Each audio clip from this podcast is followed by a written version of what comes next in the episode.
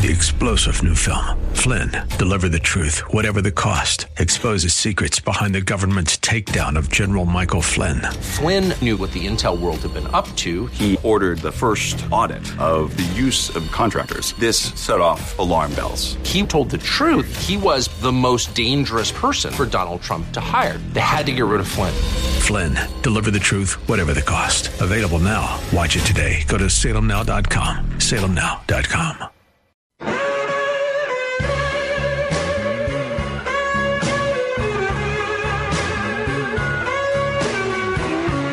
Welcome to hour number two, Bruce Hooley Show. Glad to have you along. I wish I had better news for you. Uh, our uh, governor of the state is stepping to the microphone today at this hour to give his State of the State address. And I wish that he was going to talk about school choice. I wish he was going to talk about the Protect Women's Sports Act. I wish he was going to talk about the SAFE Act. Uh, he's not because he's a Republican in name only. And he's looking at these next four years as a period of time where he, in his own mind, hopefully has to come out into public like he is right now, uh, only when he's forced to do so. He doesn't hold press conferences. He doesn't give you a chance to hear the questions asked by the precious few reporters who would ask them. Uh, me, Jack Windsor. That's pretty much the list right there.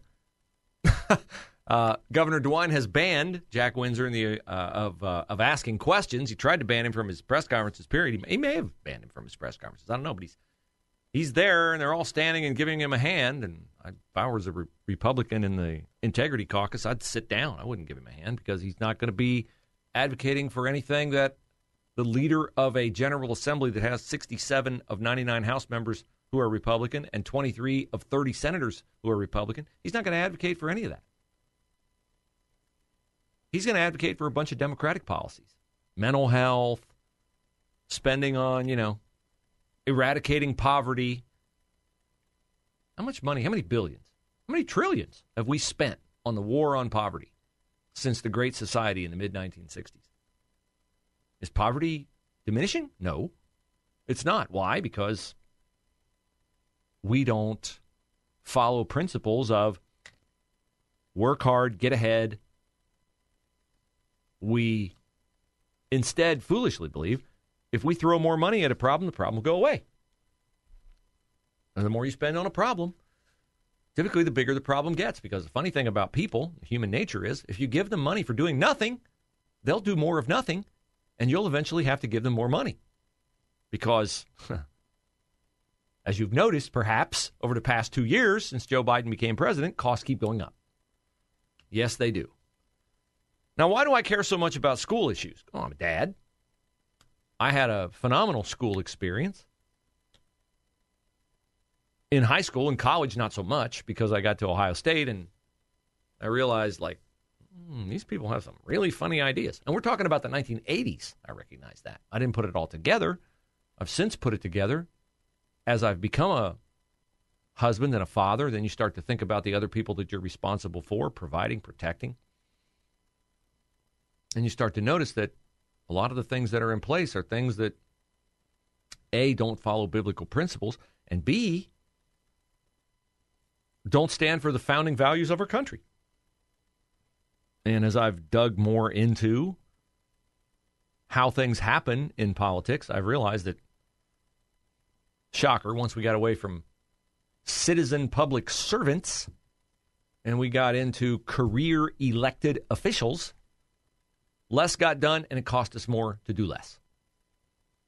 So that's what I expect from Governor DeWine's State of the State today. I expect no commitment to school choice, which would fall under the umbrella of freedom.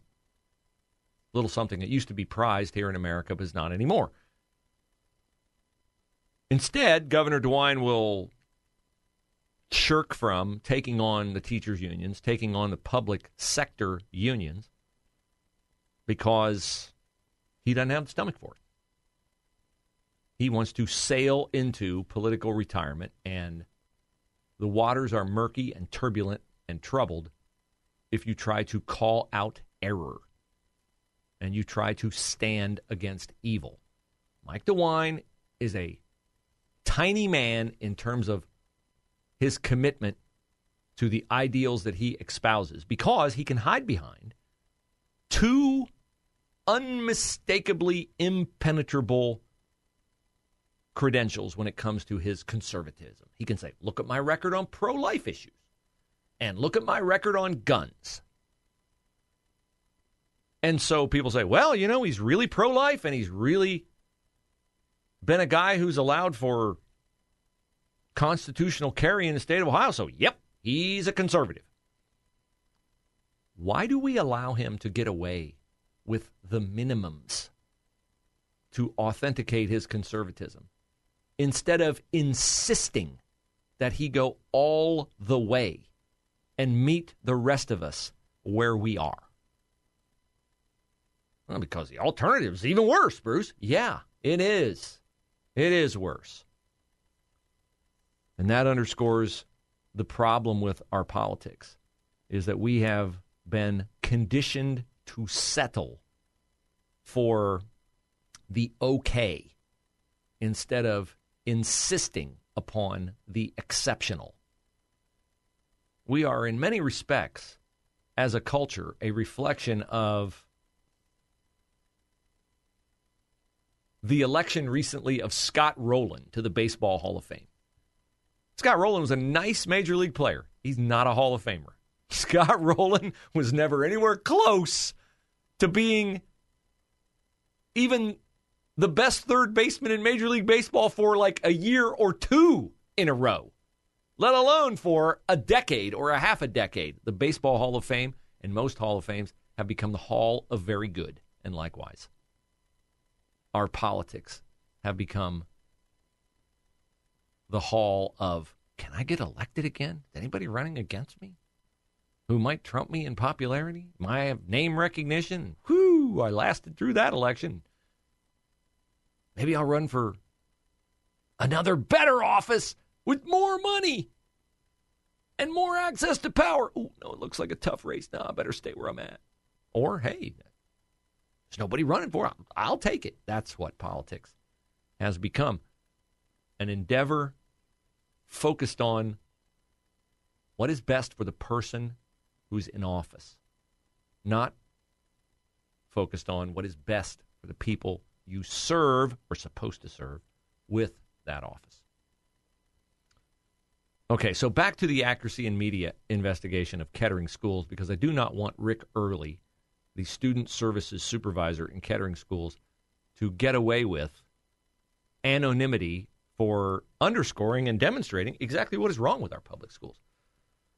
Last year, we had a push in the state of Ohio to get CRT banned from schools to ensure the safety of our girls in locker rooms, in private spaces, in sports, because if boys who say they're girls start to play girls' sports, well, that's the end of girls' sports. Won't be right away, but it'll eventually be the end of girls' sports. It'll be the end of Title IX, which, in the perfect circular firing squad logic of the Democrats, Title IX must be upheld by expanding its protections to gender identity. We have to uphold the law that established opportunities for females by allowing men to have those opportunities, which will, of course, ensure the disappearance of those opportunities for females. As I say, it's the circular firing squad logic of a Democrat. And Rick Early's all in on it. He's the student ser- services supervisor of Kettering schools, and he was on a hidden camera with accuracy in media talking about how they're not going to tell parents anything they absolutely positively can withhold from them, including gender identity issues of those parents' sons and daughters. We totally respect that confidentiality. Even if a kid comes to us and tells us they're trans, mm-hmm. you know, um, the only time that we really get to parent involved when it becomes a bathroom issue, for example. Are there young boys that abuse the, like the bathroom there thing? There is no doubt.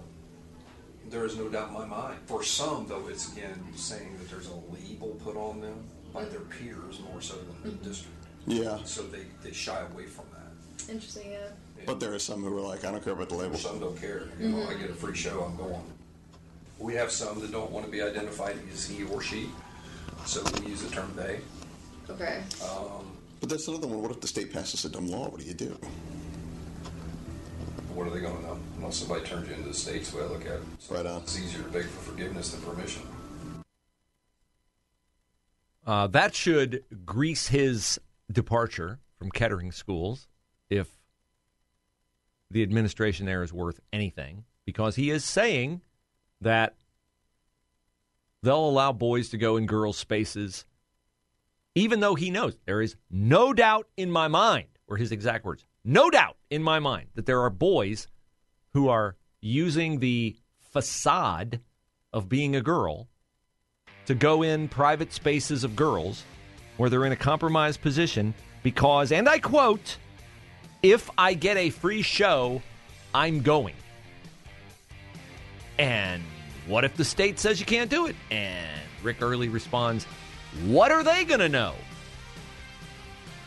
And it is easier to ask for forgiveness than it is for permission. There you go.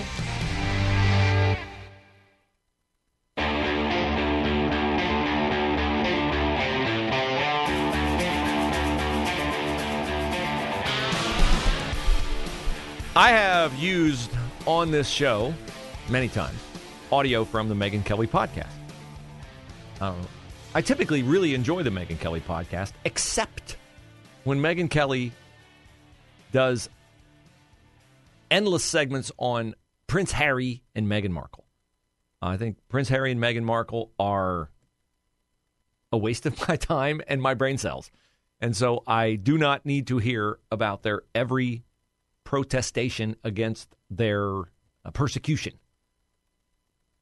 But yesterday, Megyn Kelly was responding to criticism she has received for posting on social media Sunday during the Philadelphia Eagles NFC Championship game win over the San Francisco 49ers that a distinguished guest was in the house at Lincoln Financial Field in Philadelphia. None other than Dr. Jill Biden. Dr. Jill Biden, the First Lady of the United States of America. And Megyn Kelly said how silly it was that the CBS announcers, I guess it wasn't CBS, I think it was Fox, the Fox announcers were verbally bowing down to Dr. Jill Biden by calling her Dr. Jill Biden. She is not a medical doctor, by the way. She is a PhD of education from the University of Delaware. Yes, I know. They're not in the Ivy League, but she would have you think so. And Megyn Kelly, instead of apologizing, which, what's the first rule in this culture where they try to cancel you, demonize you, label you? What's the first rule? Never apologize. Never apologize. Ever. Megyn Kelly, following the Bruce Hooley rule. Dr. Jill likes us to call her doctor, no matter the setting, you see, because it clearly makes her feel important. How sad. You would think that a woman of her age and status would not need to hear an academic title repeated everywhere before her name is said in order to feel worthy. But she clearly does because she has it said everywhere. They've been pushing this from Team Biden, Joe Biden, and Jill Biden for years, for years now. In every press release, in every appearance they make, they make sure you refer to her as Dr. Jill Biden, even if she's not doing or saying anything at all. To the point that even the football announcers on CBS News know we need to say it. Even the sports announcers know that's what you have to say. And let's face it, she's not a real doctor. We all know it. Real doctors go to college for four years and med school for another four, and then internship and residency and fellowship, and then they take several boards and they have people's lives in their hands.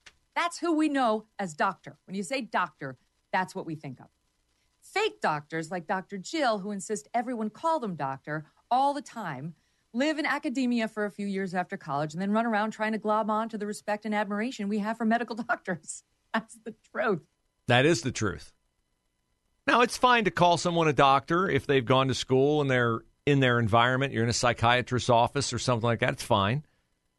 But as Megyn Kelly points out, there's a reason why Joe Biden is obsessed with being called a doctor. And Megyn notes, she herself is not, nor was her father. She's the first person I have met who actually wants to be called doctor everywhere and in any context.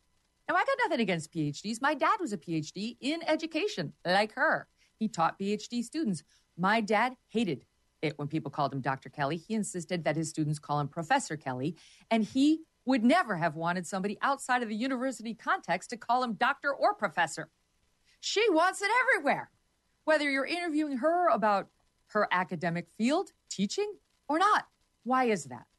Clearly, she has got an inferiority complex to the husband.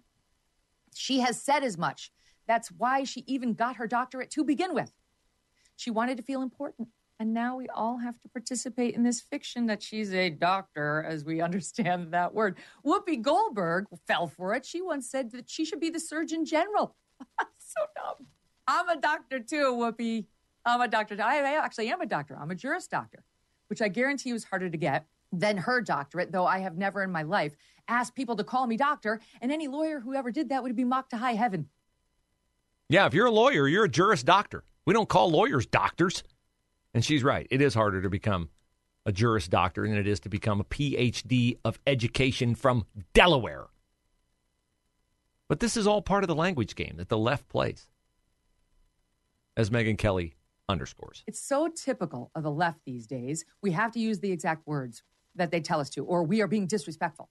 We have to engage in their fantasies about themselves, whether it's the men who are now women and the pronouns have to be said, and words like field and rule of thumb have to be banned. And oh, just shut up. I'm not doing that. I'm not going to do any of that. But I will, when Dr. Jill Biden comes on this show, introduce her by her title of choice. However, I will judge her a little and think she's kind of needy in a way that's unbecoming. We have to engage in their fantasies about themselves. Could there be a clearer way to demonstrate the foolishness of the entire left agenda? The whole words are triggering. I feel so unsafe. Because why? We dare to confront your erroneous ideas? You can't even discuss them? You can't defend them? No, you can't defend them. So, no, you won't discuss them. Conservatives are different. As I say often, the reason why people lie is because they don't have the truth on their side. And those who do not have the truth on their side will not engage in debate because they know they won't win. This is why people like Megyn Kelly and Matt Walsh and Ben Shapiro make leftists and Marxists and Democrats, but I repeat myself, look foolish whenever those Democrats try to defend their position. Precious few of them will even try because they know that they do not have truth on their side. Joe Biden cannot write you a prescription for an antibiotic. She is not a doctor in the recognized sense of the word doctor, which is where you go to get healed from a disease or to get a diagnosis for some kind of sickness that you are experiencing. Jill Biden can tell you how to pair a preposition with a noun or verb. She cannot tell you what to take from the pharmacy so that you get over a sore throat. But she insists upon her title being uttered every single time because, as Megyn Kelly said, she feels inferior to her husband. And why would she feel inferior to her husband? She is not inferior to her husband. No wife is inferior to their husband. A wife is a helpmate to their husband. And anyone who is supposedly a devout Catholic would understand, first and foremost and above all, who they are in Christ. Someone who was worthy of his sacrifice for them on the cross. But Jill Biden, though she parrots that as part of her resume, prioritizes instead her phony title as doctor.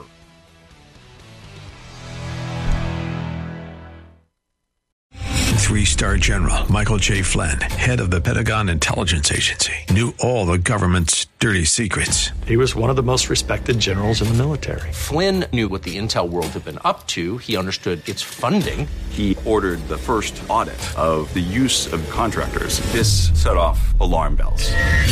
The explosive new documentary, Flynn, Deliver the Truth, Whatever the Cost, uncovers the facts behind this scandal. Flynn told the truth. He was the most dangerous person for Donald Trump to hire. I find out the worst enemy that I'm going to face in my life is right here in America. They took my assessment and they wanted me to change it. And I was like, I'm not changing it. They had to get rid of Flynn. With in depth interviews, archival footage, and never before seen personal records of the man behind the headlines. I just felt like I was drowning. Flynn, deliver the truth, whatever the cost. Available now. Watch it today. Go to salemnow.com. Salemnow.com.